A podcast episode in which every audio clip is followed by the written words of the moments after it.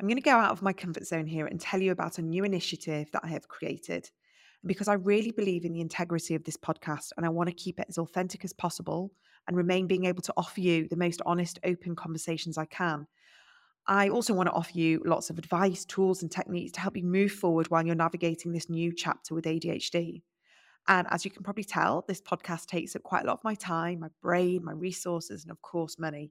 Takes a lot to produce the podcast. It, I get it edited and to get it out for you every single week. And I'm not a huge fan of advertising and sponsoring in the podcast. Um, obviously, I do do it. And whenever I do, I always use sponsors that I really believe in that have been curated by me and to make sure they are always connected with well-being and ADHD.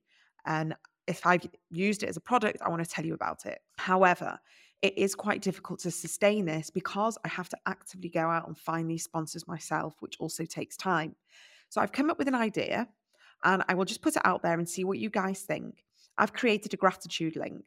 So if you head to the show notes of this podcast and you can donate whatever you feel is right towards the production and the continuation of this podcast, because I really want to keep bringing it to you every single week.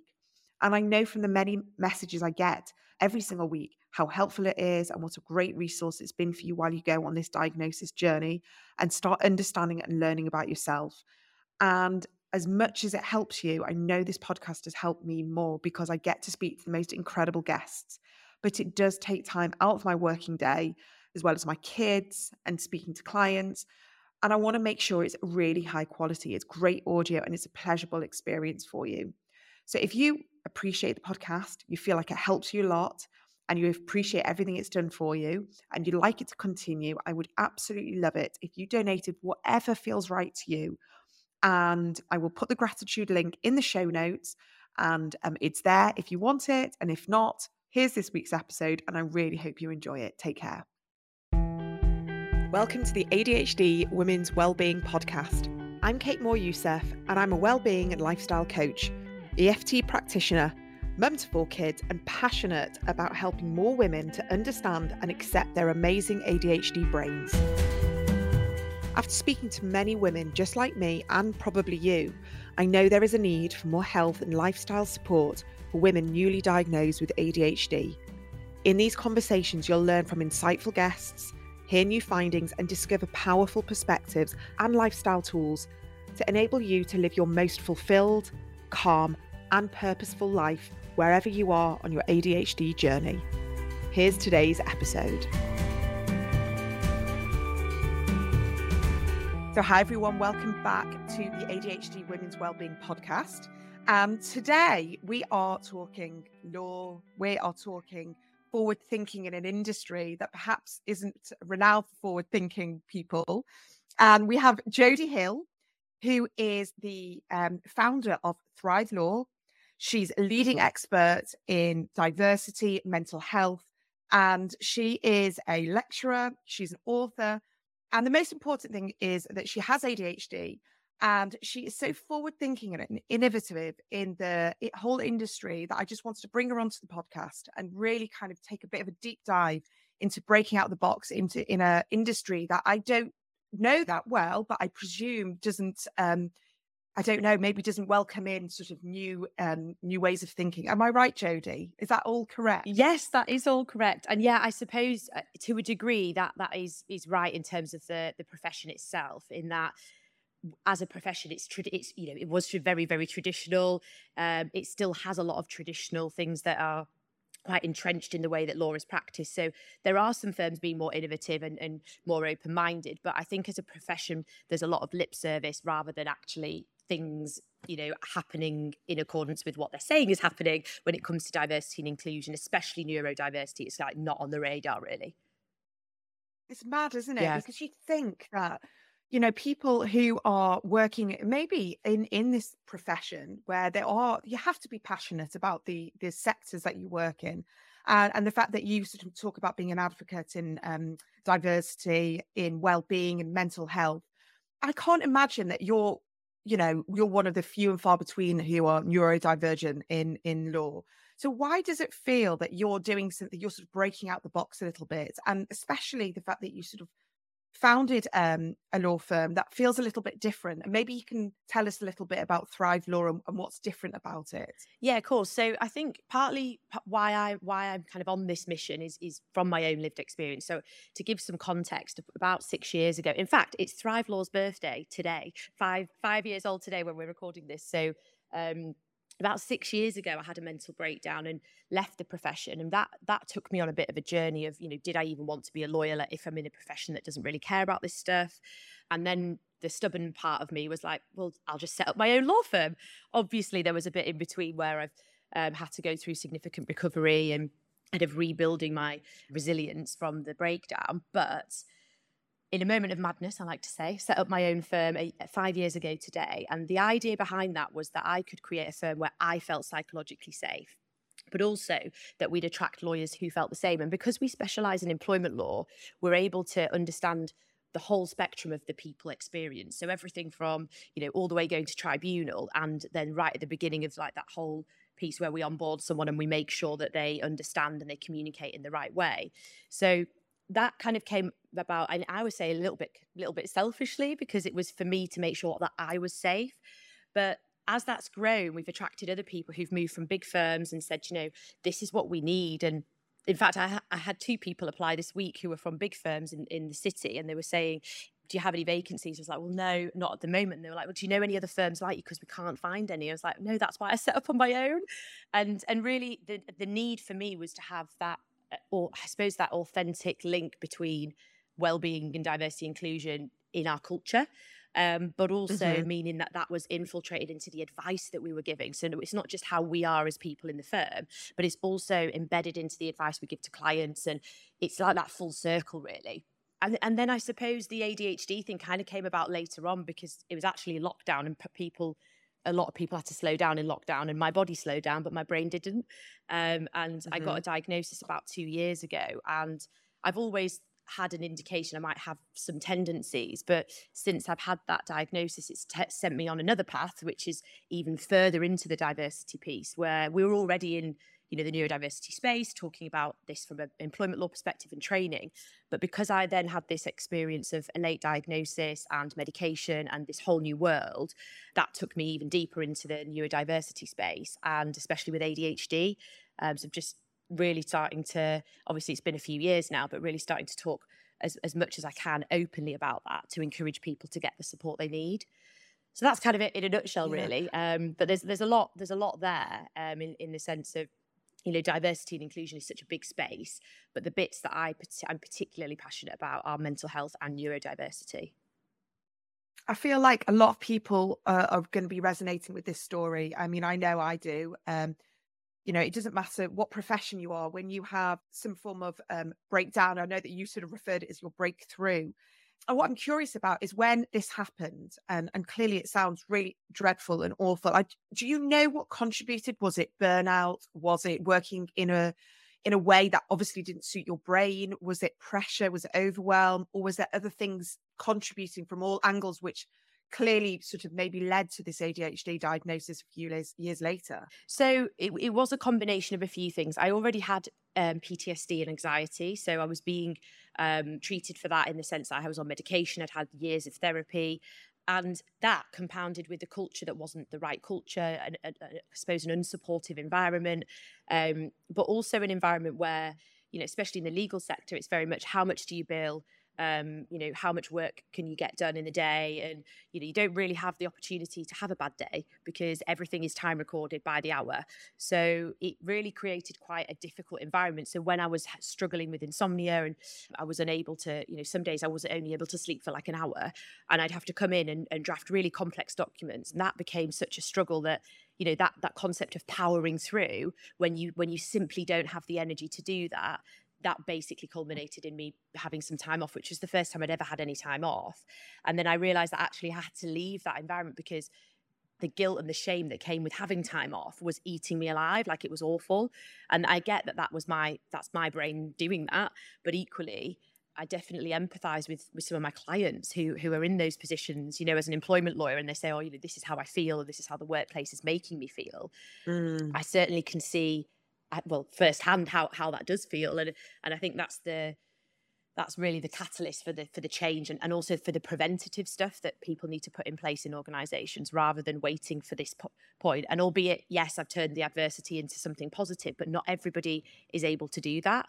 And yeah. you know we, we want to avoid people getting to the point of a breakdown and and try to create these cultures where actually it's more um, around how we can support people and avoid those things happening. It feels like it, there's so much that needs you know the, this changing and evolving and we're still sort of you know re- at the relative early stages when we talk about you know diversity and inclusion. I wonder how many big law firms have got that you know set up. I wonder how you know like you say sort of lip service when we're talking mm. about mental health and well-being and big corporates. I mean i speak to clients all the time who are desperate to leave their corporate jobs yeah. because they have got this adhd diagnosis they've got a long history of having to take time out for for their mental health. They, they've experienced burnout several times. Their physical health is suffering. They have anxiety, sleep problems. And then they get the diagnosis of ADHD and they understand that they're, like you say, that the culture and the work environment and the people, it, it what didn't feel supportive. It felt totally alien to the way their brain wants to work. And it's a massive shift, isn't it? Because mm. for you to then set up your own law firm and hopefully be able to feel it like you're in a safe space and you're able to work according to how you work best. And obviously then inviting other people in and, and hoping that they enjoy this environment as well. It feels very few and far between. And i just wonder how i mean do you get people coming to you going how do you do it? Like how can yeah. i do this? I want to i want to be you and i want to work in the law sector but i don't want to be in the conformities and the, and the boxes that the industry wants to put us in yeah, we do. We actually do get a lot of people asking that, and and so we've I've started doing consultancy work, helping people create these cultures within their own workplaces. So if it's a business owner or someone wants to set their own firm up or their own business where they want this type of culture, I've just started helping people with it, and a lot of it is is for me it just seems really obvious but clearly it isn't that obvious to some people and again that's probably my adhd brain just looking straight at it going well that's obvious. Um, whereas uh, you know most people are kind of going well where do we start and I, and I personally think it starts with us. Like we have to be super self-aware, which doesn't come naturally when you're ADHD as well. Yeah. So you know we have to really work on that self-awareness piece so that we're aware of our own our own triggers, what we need to do to look after ourselves, but also that in our colleagues and our clients. So I think that awareness piece is really important. But there are there's definitely been a shift, you know, since lockdown. There's been a shift of the priority of of looking at things like diversity and inclusion, neurodiversity, and specifically mental health in the workplace, there's been a shift in terms of that moving up the, the agenda for businesses and you know allocating specific budgets to try and support with that. So thinking about training and things like that, where you're educating people because that's what this comes down to it's it, you know a lot of the time it's people just don't understand why you're doing things differently or why you're behaving differently to how they would automatically respond or behave in a situation um, and I think when you build yeah. that awareness and understanding, it's a much kinder environment for everyone to work in. Yeah, absolutely. And you're sort of like breaking down those um, those barriers uh, and being a bit more vulnerable and talking about mm. you know your challenges and how you prefer to work and how your brain wants to you know operate. And I mean, I I've noticed it over the past few years on LinkedIn, and I'm not on there loads, but I have noticed that on LinkedIn there is a lot more conversation now about neurodivergence in the workplace. Um, that people are being more open about you know diagnoses whether it's you know depression anxiety autism adhd and it feels like oh my goodness like it has to take you know a global pandemic for people to kind of like drop their guard a little bit and be like you know what? I, I am suffering and i am at the top of my game but here's what you know what i'm dealing with as well.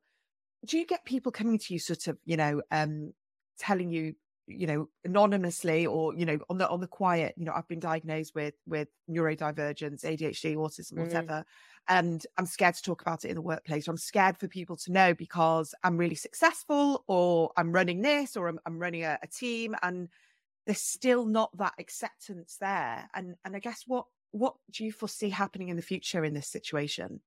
Yeah definitely happens still. I think more so people are happier happier and i say happier because there's still a lot of stigma around mental health but there's a more openness and accepting um, kind of the stories around mental health because we've been sharing those for longer i think with because there are less people who are open about say adhd diagnosis even though it has increased recently um, it, it, I still get that. I get a lot of DMs where people will say, "Thanks to you, I've now gone and got a diagnosis, and I'm getting the help that I need." And but I'm still not there in the kind of realms of sharing this with my employer? Have you got any tips on how I should deal with that? And so it's interesting because people are at very different stages. And I think, especially when someone has a late diagnosis, because it's a change in, you know, their ordinary way of communicating with their employer. They probably never mentioned it or even spoken about it before. So now to come out with it, a lot of employers will go, Oh, well, you didn't tell us about this before. And it's kind of having to go through all of that. And if someone's found the late diagnosis mm. difficult, uh, then that's quite hard to do because you're being judged basically for you know for, for having this diagnosis and it's not actually your fault mm-hmm. if anything i mean i found the whole process actually quite positive and that was mainly because i've had a lot of treatment in the past for for mental ill health but i had i wasn't on any medication and, and i was when i went through this process it's actually during lockdown so i saw someone on zoom and did it on online but the whole process just gave me a new level of self awareness that made me more kind to myself because I was, to be honest, I was being really hard on myself when I forgot certain things or interrupted people in a meeting or got to the point where, you know, missed a flight or whatever just due to organization issues so those things and i used to really beat myself why so stupid like i used to say these things to myself mm. it's like you wouldn't say that to somebody else but when i had the diagnosis and i read the report it like something just like the penny dropped and it just made a lot yeah. more sense me as to why I am the way I am. And, and to be honest, I wish I'd known it earlier because I would have been able to put things in place to help myself earlier. Yeah, I mean, I totally agree. I was exactly the same. And for me, it was like, oh my God, the relief, the relief of knowing, okay, mm. there's the, it's not me being stupid. And exactly the same that the inner talk, the inner self critic was very, mm. very strong. And sometimes it just come back and I'm like, no, no, no, okay, you know why you're doing this and you know what's happening. And the self awareness is, is there.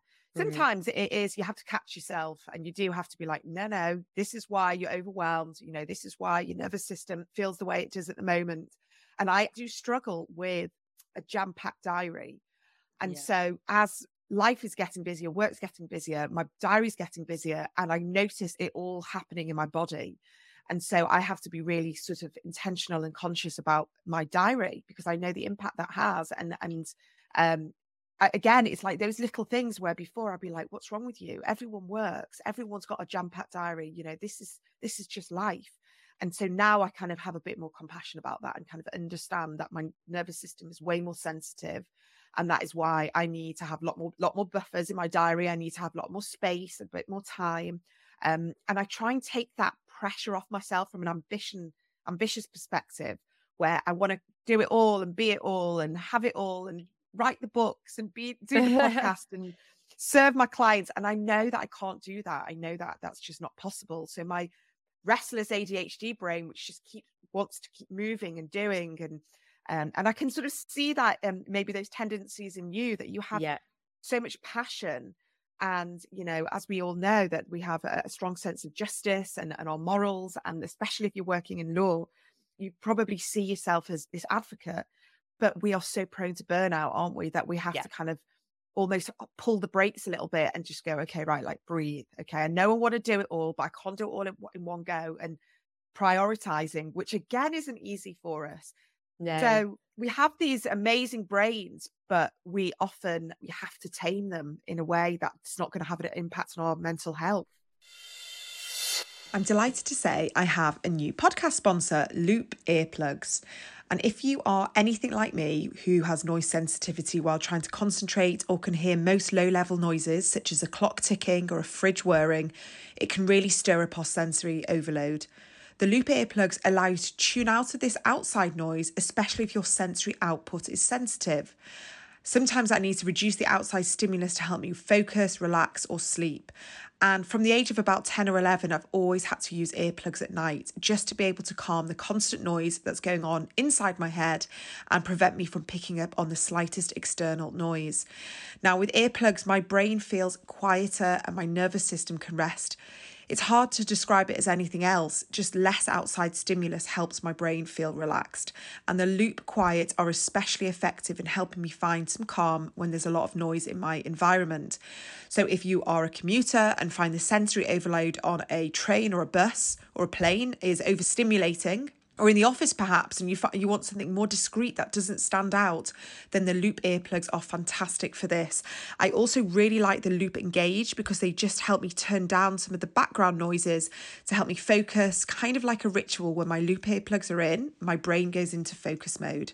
And the loop engage are a different type of earplug that reduces less filters the noise and keeps the conversation sharp now, loop earplugs are designed to make all sounds less intense so we can hear what's happening around us, but it allows us to process the sensory inputs at a pace our brain prefers without reacting to every little noise. The earplugs also look very cool, very subtle as well, and they are easy to clean.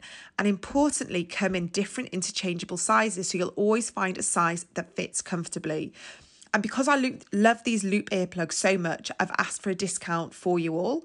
So here it is. It's Loop XWW for 15% off. So head to loopearplugs.com and enter the code loopxww and I'll put all the details on the show notes.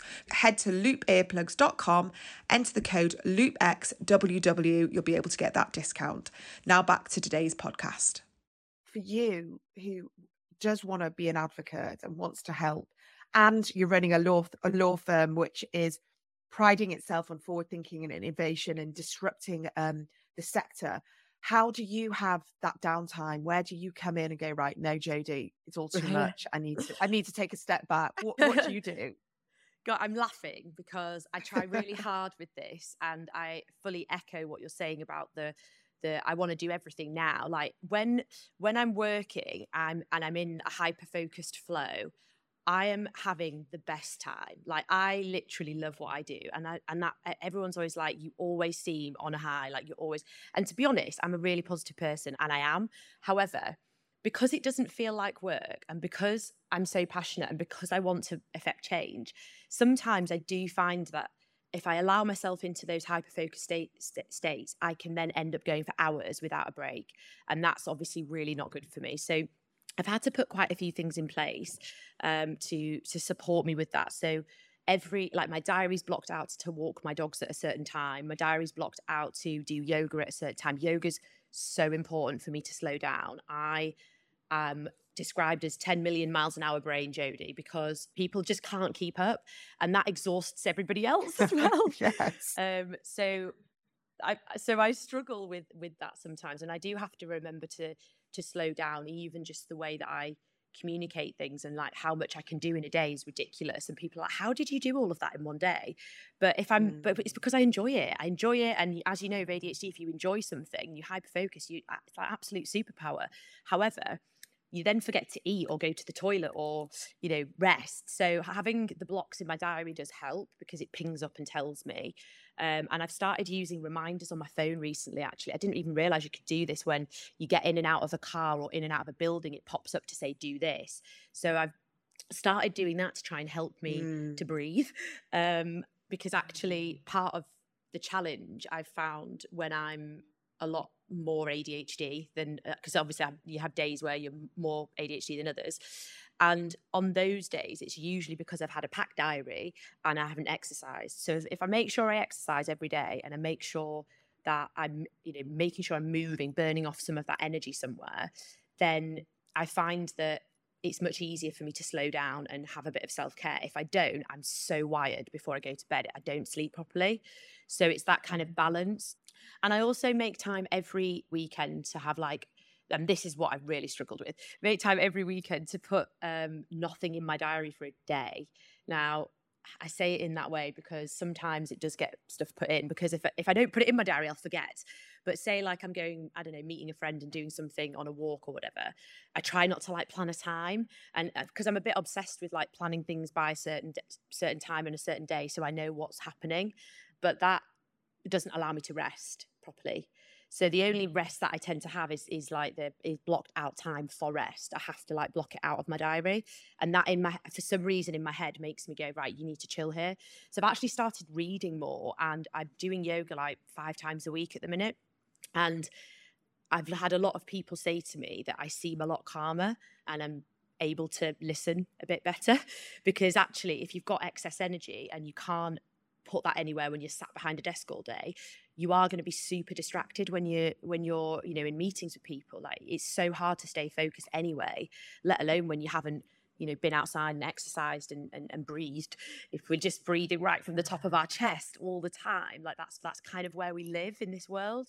So yeah i found i found that those things have helped me to to manage. Um but I, but i've got to say like i had a bad week last week and actually that's because I had a two week two week holiday. I was so supercharged. I had all these ideas. I came back and I just hit it too hard when I came back. I was just too excited and I need to know. Yeah. I need to like calm down. um, but equally, I was like, well, you know, that's I'm going to have these ups and downs and and you know life's not life isn't linear adhd certainly makes it less linear and then couple that with anxiety you know i'm, I'm not i'm not going to always be able to do the things I want to do. But if I can try and block it out and be kind to myself, then that for me is enough. And that's all I can expect from myself. And I think that lowering the expectations does actually help us. And we actually end up doing more self care because of that. Yeah. Oh my God. Totally. I mean, the, what you're saying about the yoga is it's amazing. I mean, you're so lucky that five days a week. I wish I could do five days a week, but sometimes if I just do like five minutes of yoga stretching on the floor in the morning, mm-hmm. that is sometimes what I need. And I was speaking to someone yesterday, Kim Rain, who is a business um, coach for for women with ADHD, entrepreneurs and founders and business owners. She's fantastic, and she says she's got this mantra called, and she says this um, every single morning is body before business. Mm-hmm. So basically, it just means that you to make to be the most productive person you are in your business we need to take care of our body and our brain and you know whether that is yoga going for a walk some breath work stretching because if we go full pelt into our emails the minute we wake up, like you say, we forget to eat, we forget to breathe. That is, it's only going to catch up on us, up on us because it always does.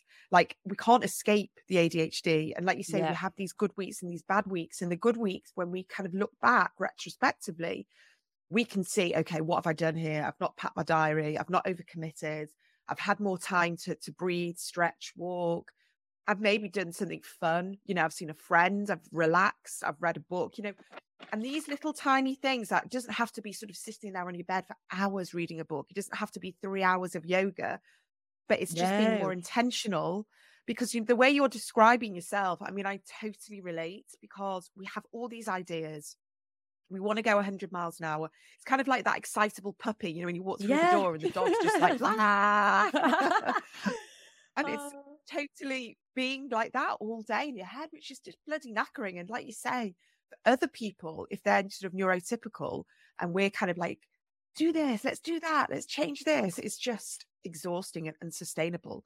Um, you know, and and law, whatever um, sector you work in, when you are a business owner and you are wanting to, you know, really create big things, I don't see how we can't like me- our mental health and our well-being can't be just as important as you know checking our accounts you know selling your products. Well surely, surely they're more important because we don't have a law firm without our lawyers. So if we don't look after the lawyers uh, if the lawyers don't look after their mental health and obviously the whole the whole of the team, but you know, let's generalize and say they're called lawyers. But the reality is, we're a service industry. So without the people, we don't have a business. So why do you not put people at the top of your agenda before profits? I don't understand that. Like it just it, it mm-hmm. blows my mind. I'm like, but you wouldn't have a business without these people. So why do you not want to understand how these people work? And just going back to your point about the the body um uh, body before business piece, um, it's interesting that that concept because what I've uh, what I've do is I get up at 5 a.m. and I used to get up and work really, really early. But actually, what I do now is I get up at five, I'll walk the dogs, I'll go to the gym, I'll journal, then I'll get ready for work. Um, after I've had my breakfast. So the first couple of hours is my time, and nobody can take that from me because no one's awake yet. So that's good. mm. um, and then and then the the other side of it is the yoga I tend to do on an evening, and the reason for that is because it's it allows me to shut down a little bit.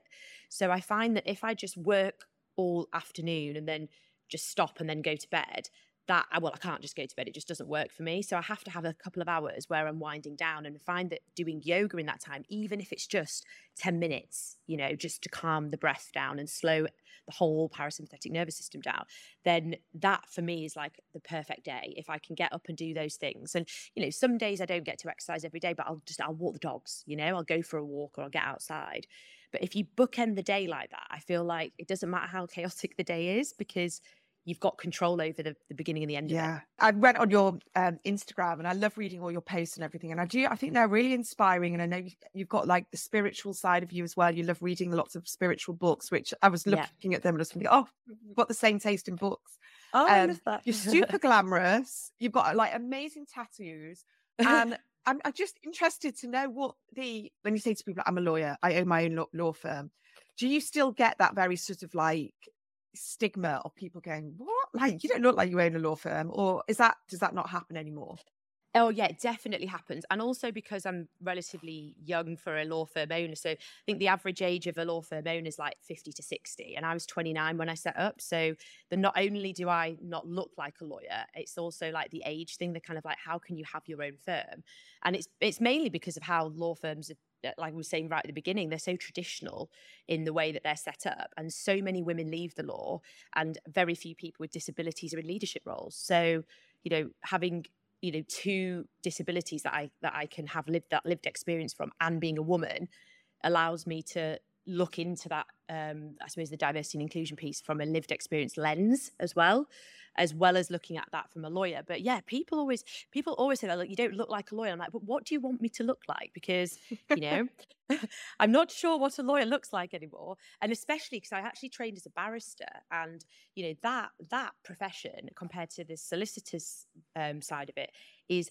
obscenely old school. I mean you know they still wear wigs and gowns so but the reality being that that you know it's very elitist st- still and you know things like flexibility well you can't really just say to a judge i've got to go pick my kid up like it just doesn't work or if i need to leave i can't come in today because of my anxiety like judges don't like the courts don't just stop for that so it's even worse in that part of the legal profession.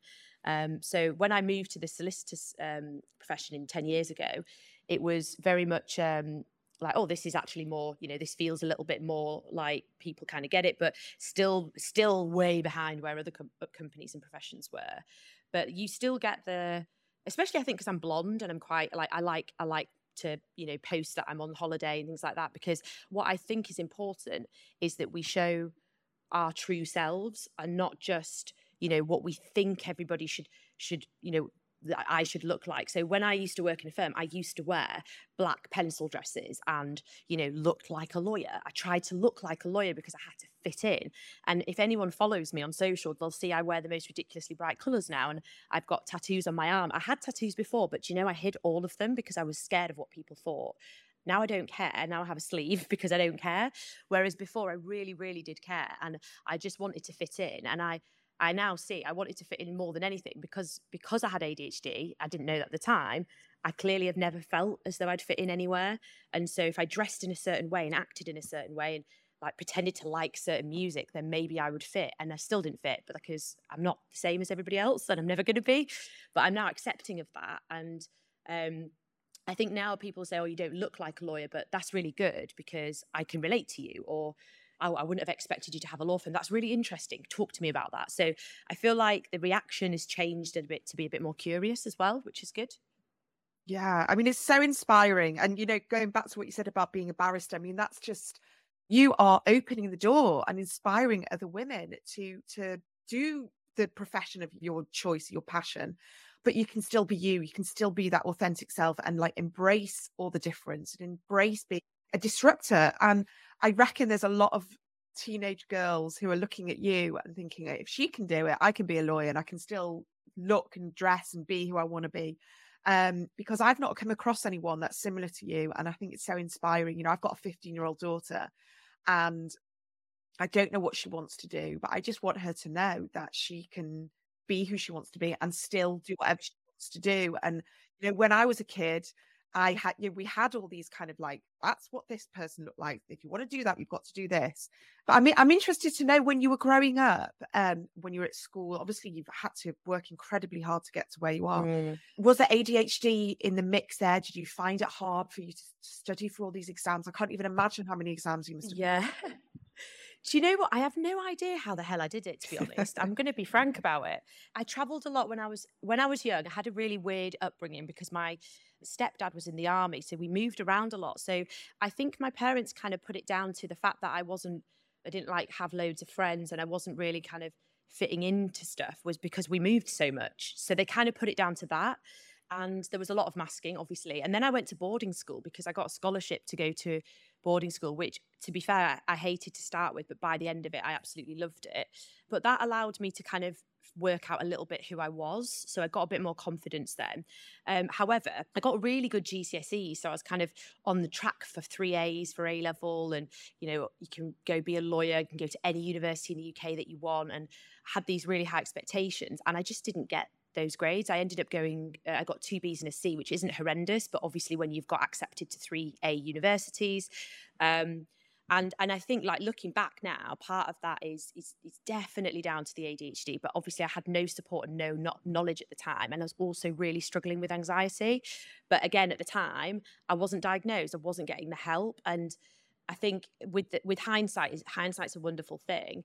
Um, you know, perhaps I would have had support in those exams. But I cracked on, went to university through clearing, and it's the best thing I ever did because it meant I came to Leeds and I actually didn't really go, and I probably shouldn't say this on a podcast, but I didn't really go to uni as much as one should. And that was partly because I found the lectures really, really hard to follow. I found them boring, but that's not because the lecturers have done anything wrong. It's just because I can't sit and listen for an hour and a half to someone talk at me information. Like I need to visually see something and be interactive on it. So I found it easier to go through the book. And I still went to all the workshops, but I'd go through the the, the textbook and like highlight and pens and colors and and get something visual for myself and did did it that way. And then the biggest challenge I'd say was when I trained as a barrister because that's the most intense year of my life. Like it was so hard but I was in a class with people from Oxford and Cambridge. Like we were all put together in um, a place called BPP Law School in Leeds, and you know you're you're in a class with people from all sorts of universities and backgrounds. So the, the caliber was pretty high.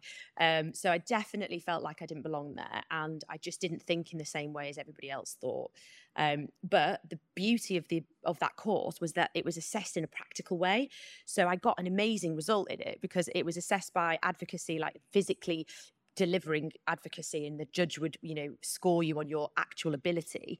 And we had to negotiate with the barrister and then that would be assessed. And we had to negotiate and we'll do a conference with the client.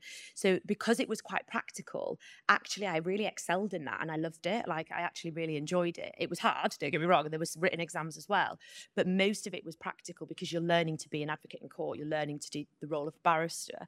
Um, so that so that really gave me a really good standing in my training because obviously to, to do a law degree, it's all written. You know, everything is, you know, just exams, mm-hmm. exams, exams. And whilst these exams were difficult, because they were assessed in a different way, I felt that I was able to really excel in those areas. Um, so I actually got a really, really good mark, um, higher than some of the other students, which I was really surprised at. But I think that's because I'd always been assessed in the same way. So it does it does shine a light on like the need for different approaches to assessing people's abilities. I think because just because you can't remember everything for an exam doesn't mean that you're not able to do a role. Yeah, definitely. I mean, it just shows, doesn't it? Like, if you know, being practical is just the way our brains like to work. And exactly that. It just mm. needs there needs to be a, re- a, reform or options or ways of people working in different ways so they can shine in, in the best possible um, light that they are. And you know, just yeah. what's going on in the UK, and they're talking about um, how to increase more doctors in, in the country, and they're sort of saying maybe they're going to go to be more of a an apprenticeship of working on the job, learning on the job. Um, and I know yeah. there's sort of mixed opinions on that. So it's interesting actually, because in the legal profession, a couple of years ago, they brought in um, an apprenticeship for lawyers so that you don't have to do all the exams. And I'm like, where was that when I was training? Um, so I actually have an apprentice who I'm training up to be a solicitor. It's a six year program, but you get a law degree and you're a solicitor at the end.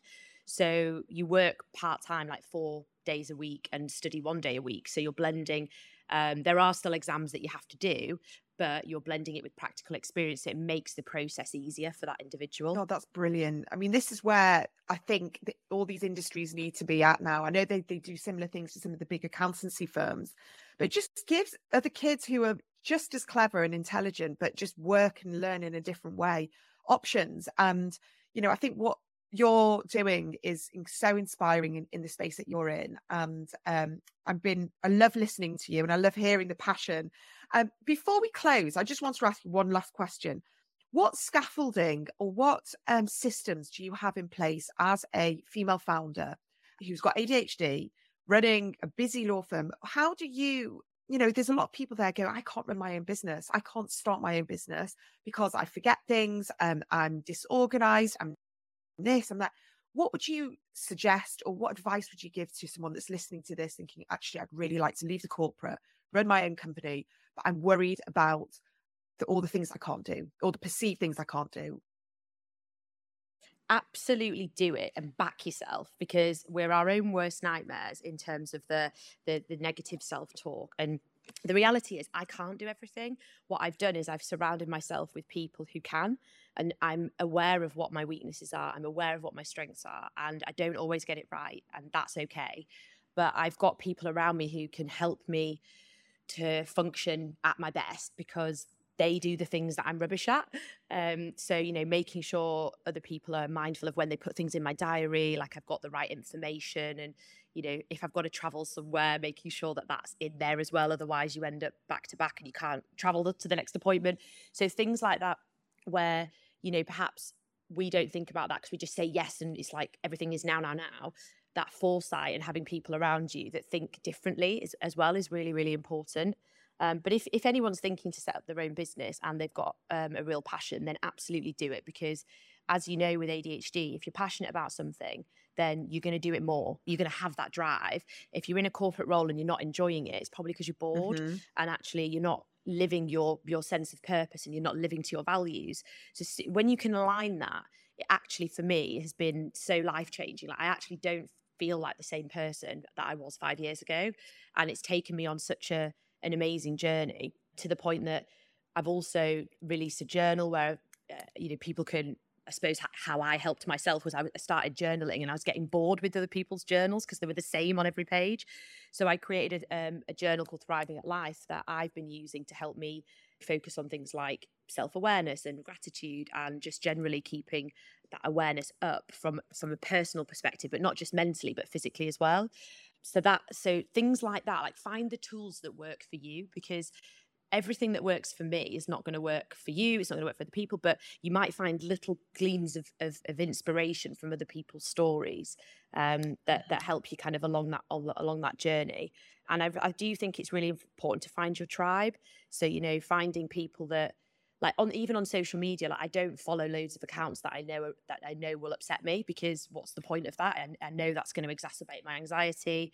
I know it's going to distract me because i want to defend everybody in that situation. So you know surrounding yourself with with um with like-minded people so that when you need the support it's there but equally making sure that you've still got that diversity of thought so that you've got people who are very different to you but still share some values that are the same. Yeah fantastic advice. And I'm going to link to your journal in the show notes as well. So people have got access to that. Thanks. But you were, yeah, what you were describing then in the journal is like we're rewiring on neural pathways because if we're focused on gratitude, we're focusing on self awareness, we're focusing on all the things that have gone right. Every day, our brain is going to start honing in on that as opposed to all the negative stuff and all the things that we can't do and all the things that we haven't got. Um, and it's so clever, but it's so simple, and, and I love it. And I just want to say, Jodie, you're very inspiring. Thank you so much for for being here. And I'll put all your details in the show notes. If anybody wants to send you a, a, message or anything like that, then um, then they can find you on Instagram. Thank you so much. Thanks. Thank you so much for joining me on today's episode. I hope you found what you were looking for in this conversation and it's helped guide you towards some further self healing, self exploration, and most importantly, self acceptance. And if you have enjoyed this conversation and would like to experience more of my work, such as access to exclusive live workshops and opportunities for group coaching sessions, connecting with other like minded women, and a general feeling of belonging, please come and check out my monthly membership, the ADHD Women's Wellbeing Collective.